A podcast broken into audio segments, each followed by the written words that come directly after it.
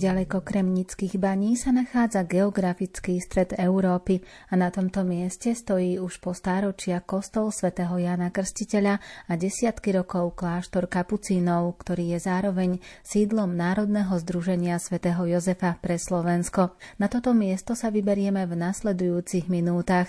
Pohodu pri rádiách vám želajú Diana Rauchová, Pavol Horniák a Andrá Čelková.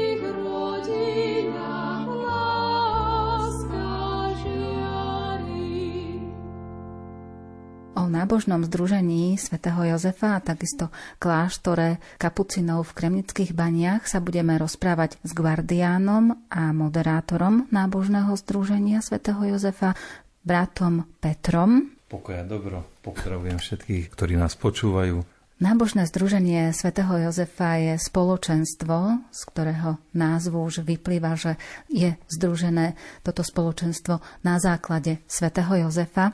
My vieme, že svätý Jozef bol pestún Božieho syna a bol manžel Panny Márie, ale je to veľmi významná postava v našej viere.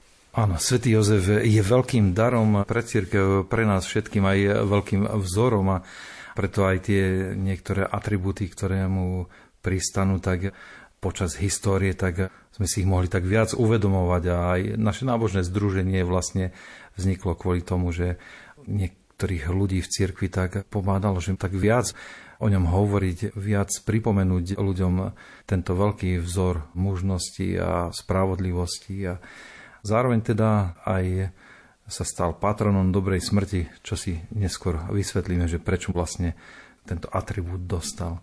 Je svätý Jozef vzorom pre nás všetkých a pre rodiny najmä, lebo aj svätý otec František dáva do pozornosti svätého Jozefa nám všetkým. Mnohí ľudia majú veľmi silné skúsenosti, že keď mali nejaké ťažké veci a prosili svätého pomoc, tak svätý Jozef bol veľkou oporou, zástancom, silou, že, ku ktorému keď sa človek utieka, tak naozaj dosahuje zázraky. A v tej histórii cirkvi vždy viac alebo menej sa to tak troška aj niečo menilo, ale to najdôležitejšie vždy ostávalo. To, čo vlastne môžeme tak porozumieť z Evanielia, tak z toho my môžeme aj veľa, veľa čerpať. Pre kapucínov a môžeme povedať, že aj pre celú karmelitánsku rodinu je svätý Jozef veľmi významnou osobnosťou.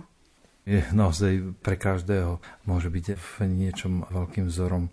A zvlášť v tejto dobe, keď rodinu potrebujeme tak udržať, aby naozaj bola rodinou, keď mužovia, otcovia niekedy tak nevedia ani žiť tú svoju úlohu, tak vždy sa môžeme pozrieť do tej knihy, ktorú svätý Jozef tu zanechal a tou knihou je jeho život.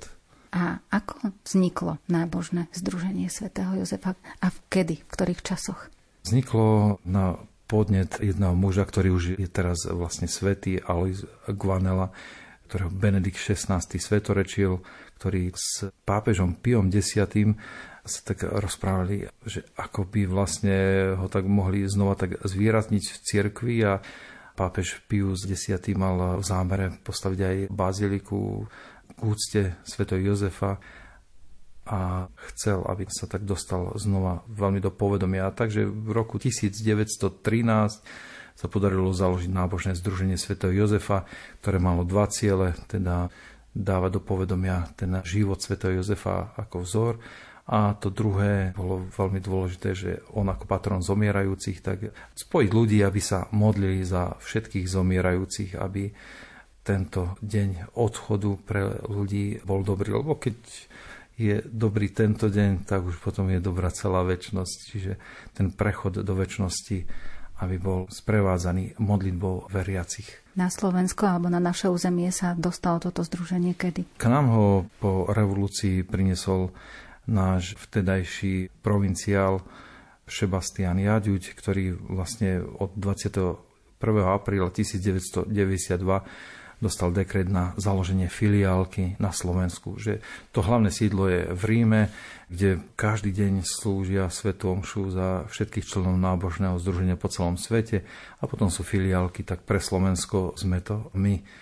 Najprv to bolo sídlo v Bratislave, ale potom sme to premiestnili tu na Kremnické bane, kde spravujeme toto nábožné združenie ľudí, ktorí chcú byť zapísaní, tak ich zapisujeme do tohto nábožného združenia, posielame im k tomu materiály, aby vedeli, čo to všetko obnáša, čo to znamená byť členom nábožného združenia Sv. Jozefa, aké sú tam záväzky a samozrejme aj tie benefity.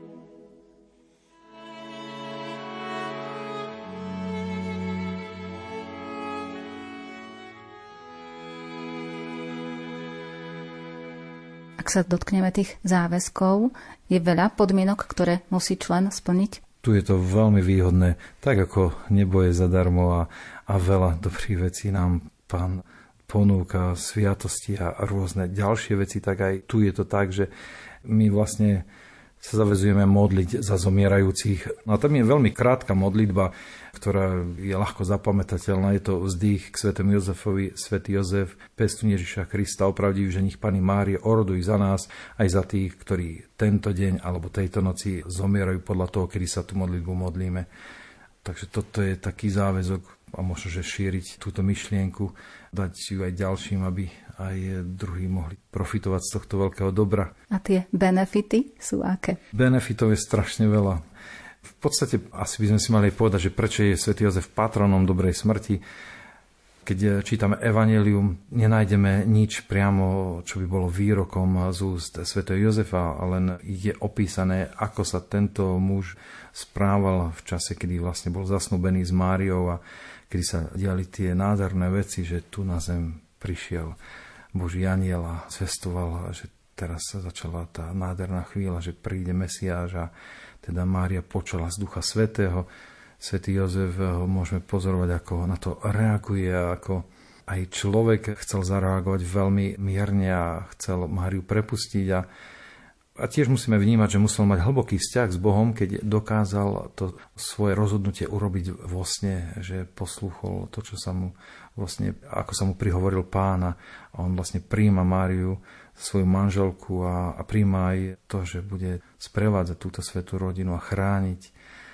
Keď ďalej čítame Evanelia, tak sú tam zmienky o svetom Jozefovi, Napríklad, keď 12-ročný Ježiš zostane v chráme a, a Mária hovorí potom Ježišovi, že je s otcom sme ťa hľadali a sme sa strachovali o teba.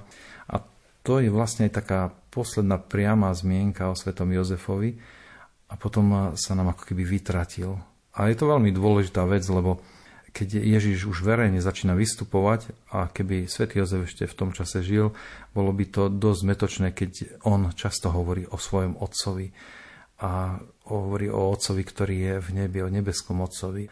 Takže veľmi to Boh mal dobrý plán, že svätý Jozef už vtedy zrejme s veľkou pravdepodobnosťou prešiel do tej väčšnosti, lebo keď si zoberieme, keď začala jeho verejná činnosť v káne Galilejskej, premieňa Ježiš vodu na víno, tak ako rodina by tam bol určite aj Jozef, ale je tam už len jeho matka a Ježiš je spomenutý na tejto svadbe, takže Vieme, že tam je ten priestor, kedy svätý Jozef predtým teda si ho pán zobral už k sebe hore.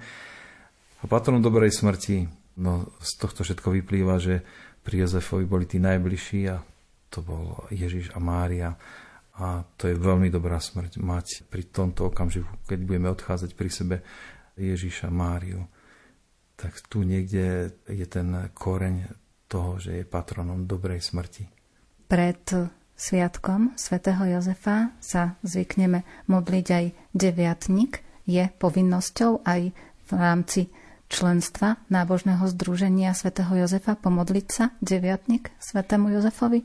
Je viacero tých skvelých možností, to by sme povedali, že ja by som nehovoril ani o povinnosti, ale väčšinou aj tie všetky tieto deviatníky, 33-dňové zasvetenie sa svätému Jozefovi je veľkým darom, lebo si tak môžeme uvedomiť, že akého dobrého zástancu máme v nebi a, a týmto vlastne by sme sa mohli dostať aj k tým benefitom, na ktoré sme troška pozabudli, že pri tom všetkom sú tam veľké prísľuby, kto teda bude člen nábožného združenia Sv. Jozefa. To, čo som povedal v Ríme, každý deň slúži na Sveta Omša za členov. My na Kremnických baniach každú stredu slúžime za členov nábožného združenia Svetu Omšu sú tam plnomocné odpusky. To všetko je v tom zápisnom lístku popísané, čiže keď si čokoľvek nezapamätáme, tak vieme si to ľahko nájsť. A, takže ten deň zápisu je tiež veľmi dôležitý, lebo je to deň, kedy môžeme získavať plnomocné odpustky potom na tie veľké sviatky Sv. Jozefa, 1. maj, 19. marec, tiež už aj na sviatok svetých pápeža 50. čo je 24. októbra pri spomienke na svetého Alojza Gvanela. A ešte je tam veľa možností získavania čiastočných odpuskov, kňaz, ktorý slúži svetú omšu za zomierajúceho, získava plnomocné odpustky. A čo ma tak veľmi sa dotklo, tak, že člen nábožného združenia, keď zomiere, tak získava plnomocné odpustky, čo je teda naozaj veľké prislúbenie a teším sa z toho, lebo tak ako Ježiš dal do cirkvi Petrovi, že čo zviažete na zemi bude zviazané v nebi a rozviažete na zemi bude rozviazané v nebi, čiže moc kľúčová v tomto je pápež, čiže aj tie prislúbenia sú a týmto vlastne tak rešpektované aj hore v nebi. Som o tom teda presvedčený a vidím, že ten hlavný benefit, že v podstate, keď odchádzam, tak viem, že všetci členovia nábožného združenia, kto ako vládze, môže sa v ten deň modli za zomierajúcich. Čiže si to tak môžem uvedomiť, že sa tí ľudia dajú dokopy a modlia sa za mňa, aby toto finále som tak zvládol. Ak niekto pocití alebo má túžbu stať sa členom tohto nábožného združenia, čo musí urobiť? Je to veľmi jednoduché, musí sa nejako ozvať. To znamená, že máme mailovú adresu, ľahko je dohľadateľná na internete kde sa teda môže prihlásiť ten človek, keď sú to starší ľudia, väčšinou veľmi ľahko ich mladší prihlásia alebo zatelefonujú alebo nejakým iným spôsobom, kde vlastne je pre nás dôležité, aby sme teda mali meno, odkiaľ je, prípadne adresu, kde mu máme poslať zápisný lístok, aj obrázky s modlitbou, je aj v tom nejaké DVDčko. A ešte čo tam teda sa píše, že kedy chce ten deň zápisu, niektorí ľudia teda sa snažia k tým takým veľkým sviatkom mať ten zápis. A ešte sa tam píše aj rok narodenia, neviem, nie celý dátum, rok, aby sme tú databázu mohli nejako, keď sa niekto chce opýtať, že kedy to bolo, tak podľa toho roku sa to dá rozlišiť, lebo niekedy sú naozaj tie mená také rovnaké aj z niektorých dediniek. Takže to je asi tak všetko, čo by stačilo a ostatné všetko dostane ten človek je to tam rozpísané veľmi pekne. Musí to byť také svoje slobodné rozhodnutie, alebo môže urobiť zápis aj niekto z príbuzných, takže zapíše svojich členov v rodine alebo možno známych kamarátov. Musí to prejaviť sám človek? To je slobodná vec a preto je veľmi dôležité, aby ak niekoho zapisujeme, aby o tom vedel, alebo sa nám viackrát stalo, že niektorí ľudia chceli pozapisovať celú rodinu, ale potom sa nám niekedy aj vrátili tie zápisné lísky. Väčšinou chlapi zareagujú, že som sa do ničoho neprihlásila. Vyčarknite ma stadiel. Takže dôležité je, že aby ten človek naozaj si uvedomil, že či to chce a teda bol zapísaný taký človek. Tiež nám dávali, niekedy chceli zapisovať úplne malé deti a, a tie ešte si vlastne neuvedomujú a tú modlitbu, tak, tak sme dali takú hranicu 7 rokov, že od 7 rokov že ak chce nejaké dieťa, že môže byť zapísané. Potom sa ma niektorí pýtali, že keď sa tú modlitbu zabudne alebo nepomodli, že či to je ťažký hriech, tak určite to nie je záväzok pod ťažkým hriechom. Je to skôr škoda, že je to také zanedbané dobro, že som mohol niečo urobiť a že som neurobil. Takže my v kláštore napríklad to máme, že pri ranných chválach a vešperách sa vždy túto modlitbu modlíme, ale spokojne sa môže človek modliť aj viackrát za deň. Ty božská láska, Ježiš môj, si plný lásky najsladšej. Vyžeň mi z duše nepokoj, nech teba len si chránim v nej. Nech viem, ako ma miluješ, môj pán, môj tvorca a Boh tiež.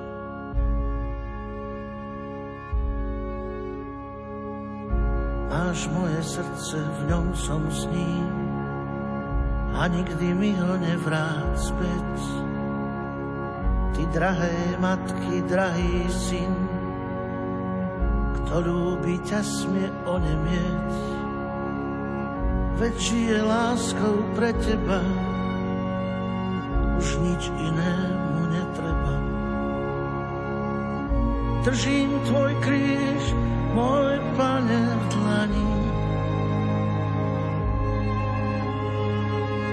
Počujem hlas tvoj, tvoje slova. Nik mi z duše neodstráni.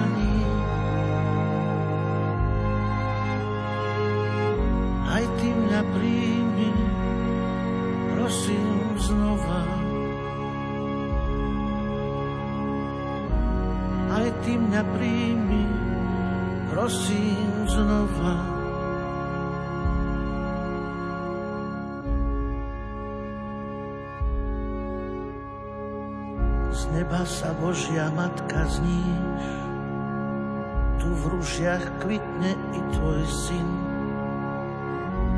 Na čele nesiem jeho kríž, rozhodol som sa kráčať s ním i s jeho slovom na perách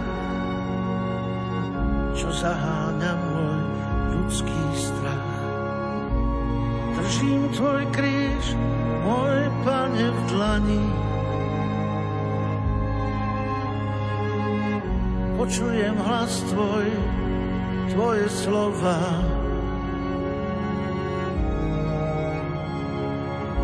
Nik mi ich z duše neodstráni. ty mňa príjmi, prosím znova. Aj ty mňa príjmi, prosím znova.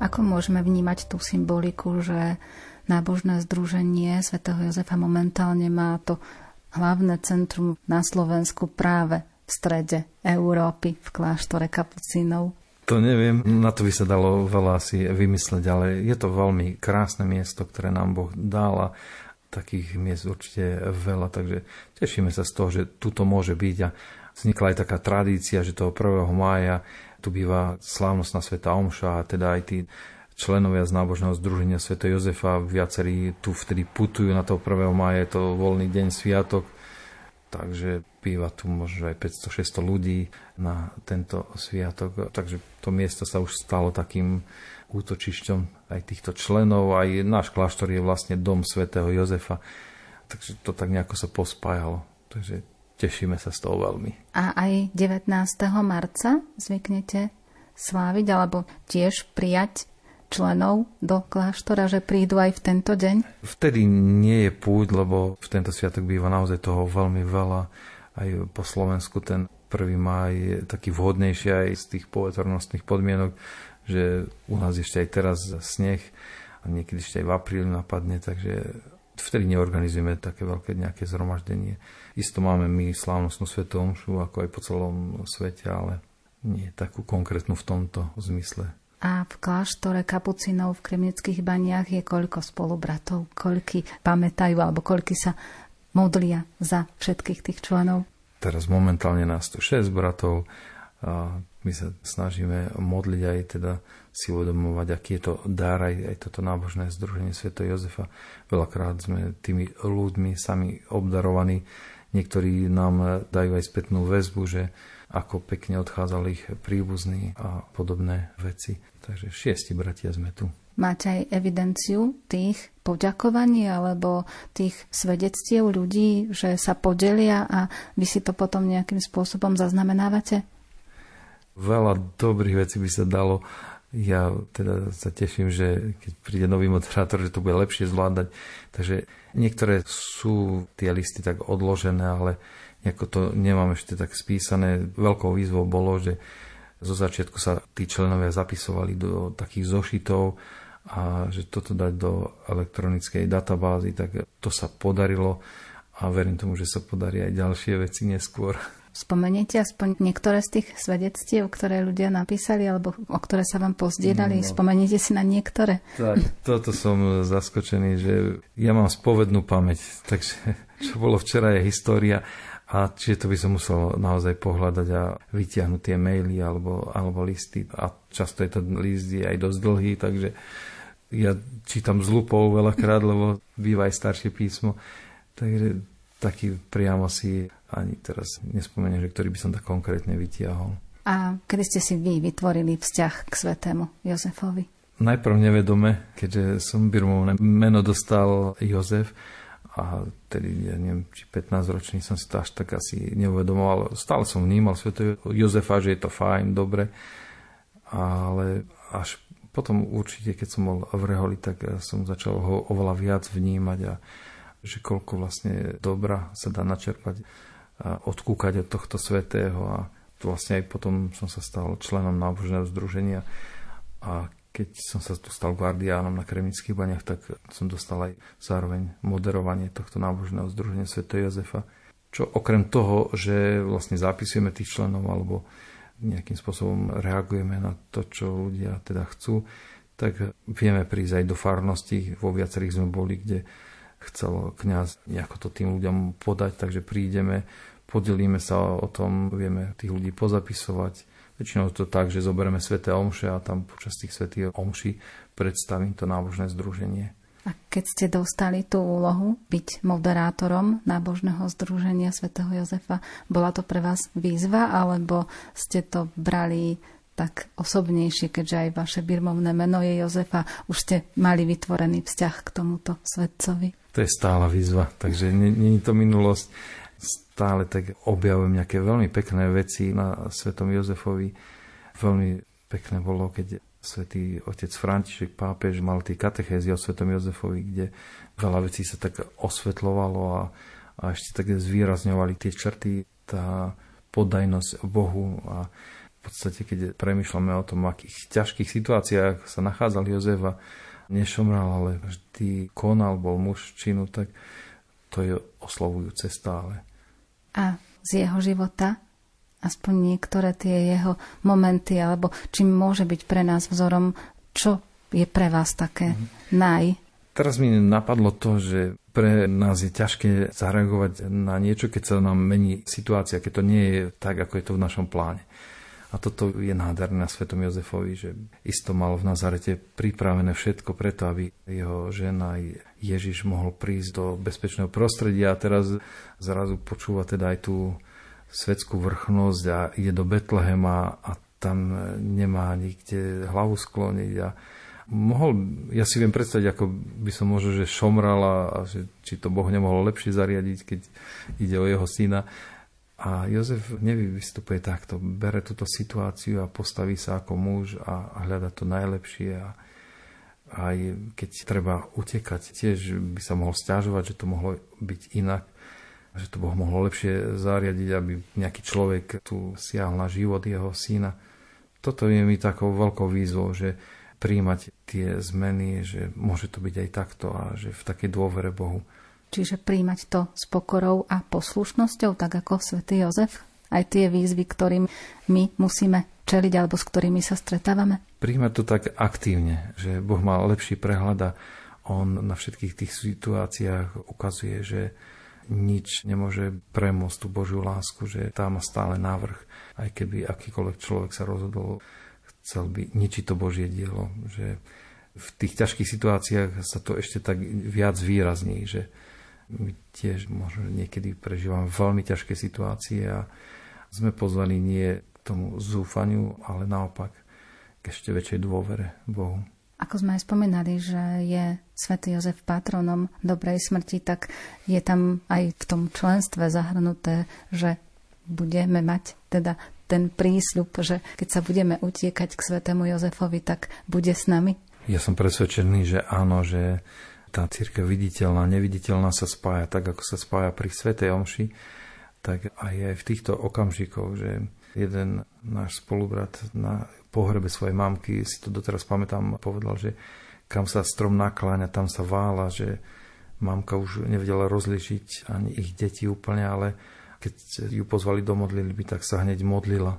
Takže toto je tiež tak vidno, že keď sme my v tom živote sa utiekali k tým svetým, tak oni nás v tej poslednej chvíli neopustia.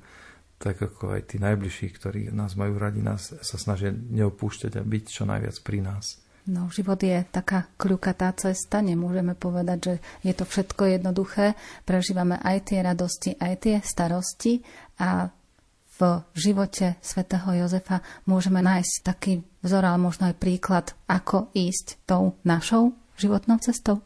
Určite inšpiráciu môžeme nachádzať. Svetý Jozef nerozprával tak, že by to boli evangelisti zachytili v evaneliách, ale jeho život rozprával a toto bolo dôležité, že vlastne úplne sa dal Bohu do rúk, aby plnil tú jeho vôľu, to pokladal za najlepšie. A preto je to muž spravodlivý, alebo dával Bohu, čo patrí Bohu, úctu, klananie a ľuďom, čo patrí ľuďom.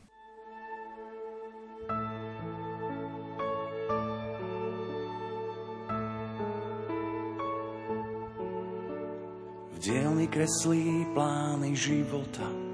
Stačí sen na všetko, sa zamotá. Ceruskou mu do nich kreslí Boh. Chcel len ženu, teraz chráni dvoch. Kamen, to je ťažký kaliber, tuší, že láska nemá na výber. Zdolá sedem morí aj zákon, lebo srdce je viac ako on. Jozef, muž do dažďa, silné paže a pláž mu postačia. Aj z hodených polien spod nôh postaví dom, v ktorom býva Boh. Jozef, muž do dažďa, silné paže a pláž mu postačia aj z hodených polien spod postaví dom, v ktorom býva Boh.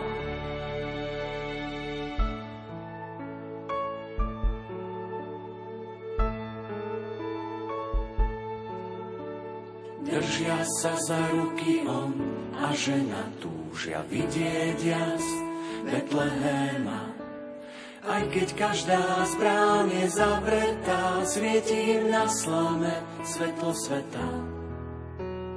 Aniel ten ochránca od veky, čo vo sne nehlási len úteky. Vždy medzi riadkami šepce dňou, že aj Jozef je strážný anielom. Jozef, muž do dažďa, silné paže a plášť mu postačia.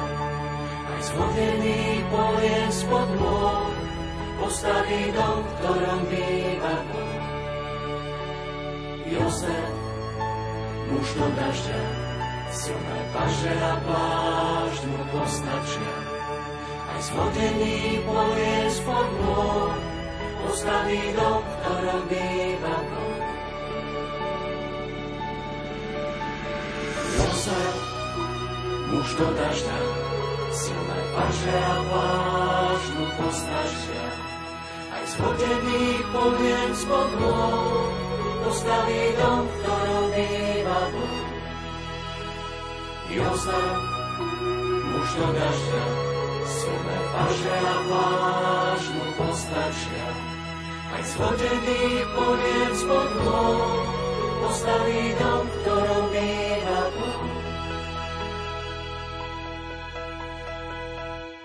Pokiaľ ide o kláštor kapucinov v Kremnických baniach alebo v strede Európy, tak toto miesto predtým nebolo v takom stave, ako je teraz. Bolo to náročné dostať toto miesto alebo túto budovu do lepších podmienok? Miesto má veľkú tradíciu a je tu starý kostolík, že tie najstaršie časti kostolíka sa datujú až do roku 1200, čiže Veľmi dávno sa tu ľudia modlili, dokonca z okolia, zo štyroch obcí mali jeden kostol v strede.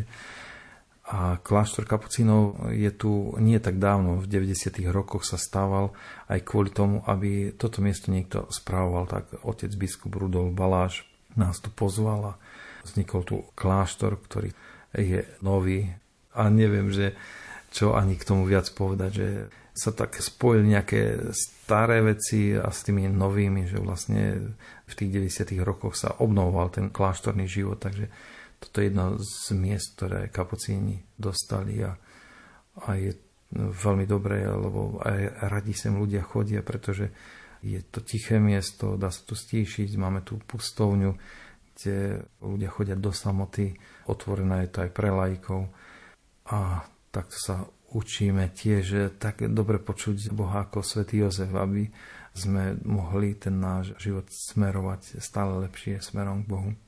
Tým, že ide o stred Európy, tak je to známe a vyhľadávané miesto aj v zimnom, aj v letnom období a s tým odstupom času alebo za tie roky vnímate to tak, že ľudia vnímajú toto miesto ako miesto modlitby, že môžu sa tu stíšiť a načerpať duchovných síl? Áno, je to miesto načerpania, je veľmi vyhľadávané, že dokonca sme tu mali kedysi novicov a sme ich premiestnili potom do Prahy, lebo už tu boli dosť časté tie náštevy a musíme to nejako aj regulovať, aby už naozaj to nebolo potom veľmi hlučné. Ale chodia sem ľudia si robiť duchovné cvičenia, chodia na duchovné obnovy, tiež sa prídu si tak oddychnúť, stíšiť sa, modliť sa je tu veľa možností ísť na prechádzky a potom teda tá najhlbšia vec, že keď sa chce úplne stíšiť a byť sám ten človek, tak má možnosť sa prihlásiť do pustovne. Pokiaľ by chcel využiť práve tú možnosť, že pobudne určitý čas v pustovni, musí si dopredu, aký čas zarezervovať, alebo kedy sa má ozvať, lebo to zrejme nebude voľné, keď príde a povie, že chcem ísť do pustovne. Musí komunikovať teda so mnou, s guardiánom a ja teda ten kalendár sledujem, aby tam ten človek mal naozaj ten priestor. Niekedy sa stane, že niekto na blink zrazu má čas, zavolá a, sadne to, ale väčšinou nie. Väčšinou to treba dopredu a hlavne také týždne, mesiace, keď sú prázdniny alebo niečo také, tak to už teraz napríklad leto obsadzuje. Myslím, že júl je už plný a, a tam ešte možno nejaké miesta v auguste sú lajkov púšťame do tej pustovne najviac na týždeň, aby sa naozaj tam mohli vystriedať viacerí a už veľa, ktorým teda neviem vyhoveť, tak pomýšľame, že či už nebudeme stavať aj druhú pustovňu, tak uvidíme, čo sa podarí v budúcnosti. Dokážu tam vydržať tých 7 dní, ten celý týždeň v samote, v tichu, bez akéhokoľvek kontaktu? Je to bez elektriky, bez vody, čiže aj tie bežné veci eh, si tak môže uvedomovať, že čo doma berieme ako samozrejmosť, že tam to chýba, ale o to viac sa tak človek vnútorne stišuje a upriamuje na Boha a počuje veci, ktoré v bežnom živote nepočuje v tom srdci. Dá sa to vydržať samozrejme, že niektorí sú takí, že by tam vydržali mesiac bez problémov, že už sú naozaj zvyknutí na stíšenie, na modlitbu a niektorí teda, je to pre nich výzva aj 3 dní, keď sú tam, že dať tie 3 dní. Alebo je to aj náročné v tom, že človek sa tak stretne sám so sebou a v pravde. Stretne sa aj s Bohom, ale aj sám so sebou a možno, že sa tak troška rúcajú niektoré veci, ktoré si o sebe myslí. A taký ten ideálny čas za to obdobie, ako je pustovňa sprístupnená, tak asi jeden deň by bolo málo, tie tri dni ako pre koho a tých sedem to ste museli ohraničiť zrejme? Veľmi záleží od životných okolností toho človeka. Bola tu mamka, ktorá má štyri malé deti. Bola prešťastná, že na jeden deň ich niekto strážil tie malé deti a ona večer odchádzala taká naplnená, že som videl, že, že Boh konal zrýchlenie. Tri dni je taká koštovka, lebo v podstate tie prvé dni, okrem toho, že my to vonkajšie ticho nejako dosiahneme, že nemám pustené rádio, nemám pustený internet, telefón, tak to vnútorné ticho ešte je veľmi ťažšie dosiahnuť, lebo sa ozýva, čo som mal vybaviť, čo kde, stále mi prichádza niečo na to srdce. Takže myslím si, že to niekoľko dní aj trvá, kým to vnútorné ticho sa tak začne tvoriť, že začne byť sústredený na to, že čo mi Boh teraz hovorí, na tú nádheru, prírodu a sa všetko môže potom už hovoriť Boh. Stali sa aj také prípady, že ľudia tú výzvu nedokázali naplniť, že možno aj tie tri dni im bolo veľa a museli skôr odísť? Si pamätám jedného chlapca, ja našťastie si nepamätám ani mená, neviem, kto to bol, to je v poriadku. Veľmi chceli ísť na dva týždne. A taký mladý chalan, tak som ho prehováral, že vieš, začni, tak radšej menej si daj, že tým týždňom a uvidíš. A, a viem, že tam bol jednu noc a potom sa chcel so mnou stretnúť. Stretli sme sa, že veľmi súrne musí niečo domov vybaviť a hneď je nazad. Ale som ho už viac nevidel. A sú takí, že zase si myslia, že to nedajú, že sa dohodnem s nimi, že dobre, že dobre, večer tma je pre teba zlá, lebo tam je tma veľmi hustá, že ten svetelný smog. A tak som sa dohodol, že teda potom mi zavolal, keď už nebude vládať a že pôjdem toho človeka zobrať a môže prespať v kláštore.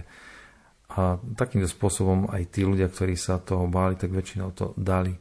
Že aj, aj celý týždeň tam bol s tým, že vie, že môže zavolať a že ho prídem zobrať, zachrániť to.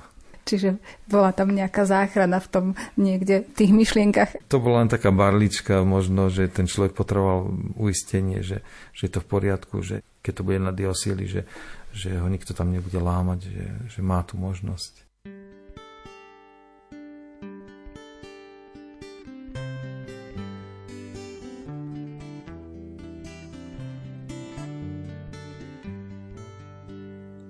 Hostina lásky je pripravená, baránok, víno a chlieb.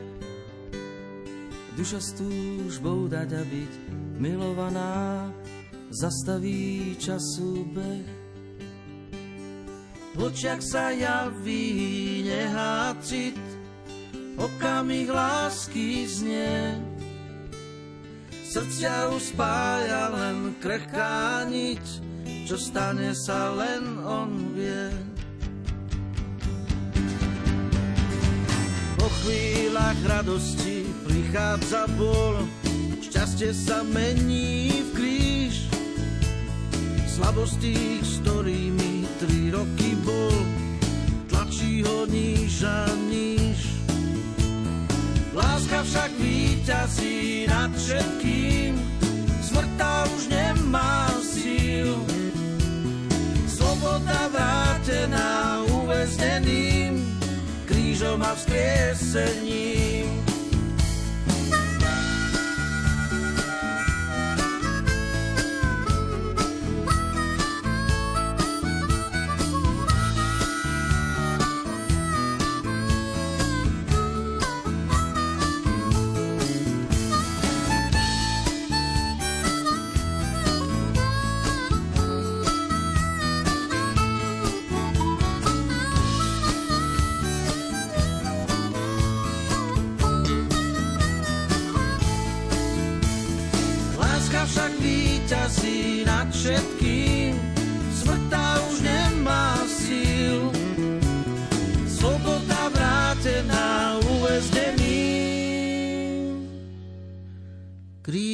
Krížom a vzkriesením. Čo sa týka kostola, ktorý je nedaleko kláštora, pár metrov, tak ten býva sprístupnený bežne ľuďom?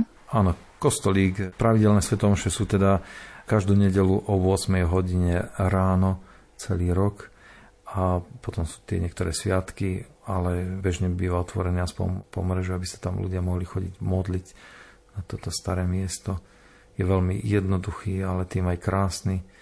Je rokmi prerábaný, tak najmladšia je väža a tá je z roku 1588. Ostatné všetko je staršie, že to tak nejako podľa potreby nafukovali. Je tam dvojposchodový chór, takže zmestí sa tam veľa ľudí, píšu, že až 600 ľudí a pritom vyzerá veľmi malý. Je to krásne miesto. No tak tých 600 ľudí to zrejme príde vtedy, keď sa oslavuje Sviatok svätého Jozefa toho 1. mája, keď je Sviatok robotníka, svätého Jozefa robotníka a keď máte aj to stretnutie členov nábožného združenia svätého Jozefa a v iných častiach roka koľko ľudí príde na sväté omše alebo príde aspoň sa stíšiť na modlitbu. Chodia tam nielen ľudia, ktorí sa idú modliť, že bežne sú tabule s navigáciou na stred Európy, tak prídu sa pozrieť na to miesto, teda nie je tu nič, len vlastne kostolík, takže potom teda zajdu aj do kostolíka aj takí ľudia, ktorí nežijú živú vieru ale je to často príležitosť, keď sa tam niekto nás moce, že im môže povysvetľovať veci. A je tam možnosť, že na to boli napísané, že kto by chcel nejaký výklad, tak nech zazvoní na kláštore. Ale príde aj tých ľudí, ktorí idú sa tam vedome modliť a aj takých sú. A tých ľudí na Svete Omše, je to často sezónne, že v zime určite menej. Možno, že na Svete Omši je 30 ľudí, ale potom eh, v letnej sezóne, že je po okolí veľa ubytovaných, tak, tak vtedy príde aj 100 ľudí. A je to dosť také misijné územie, že je poznačené určitými krivdami z minulosti, takže je, je to nie vždy vždy ľahké. A nie je to o počte teda, že tu by boli v nedelu zbehli davy. A ak by ste mali dať nejaké povzbudenie pre tých, ktorí možno váhajú alebo prvý raz teraz počuli o nábožnom združení svätého Jozefa, či sa dať zapísať alebo ešte počkať, tak čo by ste poradili, ako by ste povzbudili? Najlepšie, keď ten človek každý sám urobí rozhodnutie a keď ho to osloví, tak vtedy je veľmi dobre sa dať zapísať a ja viem, že je veľa takých viacerých dobrých, vynikajúcich vecí a, a musíme si tak aj vybrať, že v čom chcem byť. A ja vnímam, že to je naozaj nie veľký záväzok. Tú modlitbu sa ľahko pomodlí v pár sekundách, hoci kedy. A dobre sa tak samé ponúkne aj, že nemusíme nejako veľmi natláčať, že Boh tak veľmi rešpektuje našu slobodu. Neznamená, že niekto nie je člen nábožného združenia, že nemôže mať dobrú smrť. Tak by som to povedal. Zmiluj sa Bože nado mnou pre svoje milosrdenstvo a pre svoje veľké zľutovanie znič moju neprávosť. Úplne zmiz mňa moju vinu a oči ma od hriechu. Vedomý som si svojej neprávosti, a svoj hriech mám stále pred sebou. Proti tebe, proti tebe samému som sa prehrešil a urobil som, čo je v tvojich očiach zlé. Aby si sa ukázal spravodlivý vo svojom výroku a nestranný vo svojom súde. Naozaj som sa v neprávosti narodil a hriešného ma počala moja mať. Ty naozaj máš záľubu v srdci úprimnom a v samote mi múdro zjavuješ. Daj, aby som počul radosť a veselosť a zaplesajú kosti, ktoré si rozdrvil. Odvráť svoju tvár od mojich hriechov a zotri všetky moje viny. Bože, stvor vo mne srdce čisté, a v mojom vnútri obnov ducha pevného. Navráť mi radosť Tvojej spásy a posilni ma duchom veľkej ochoty. Pane, otvor moje pery a moje ústa budú ohlasovať Tvoju slávu. Veď Ty nemáš záľubu v obete, ani žertu nepríjmaš odo mňa. Obetou Bohu milou je duch skrúšený, Bože, Ty nepohrdáš srdcom poníženým. O Národnom združení svätého Jozefa i kláštore kapucínov v Kremnických baniach sme sa rozprávali s guardiánom a moderátorom nábožného združenia svätého Jozefa, bratom Petrom. Pridali sme hudbu podľa výberu Diany Rauchovej. Technicky spolupracoval Pavol Horňák a za rozhovor bratovi Petrovi a vám pri rádiách za pozornosť ďakuje Andrea Čelková.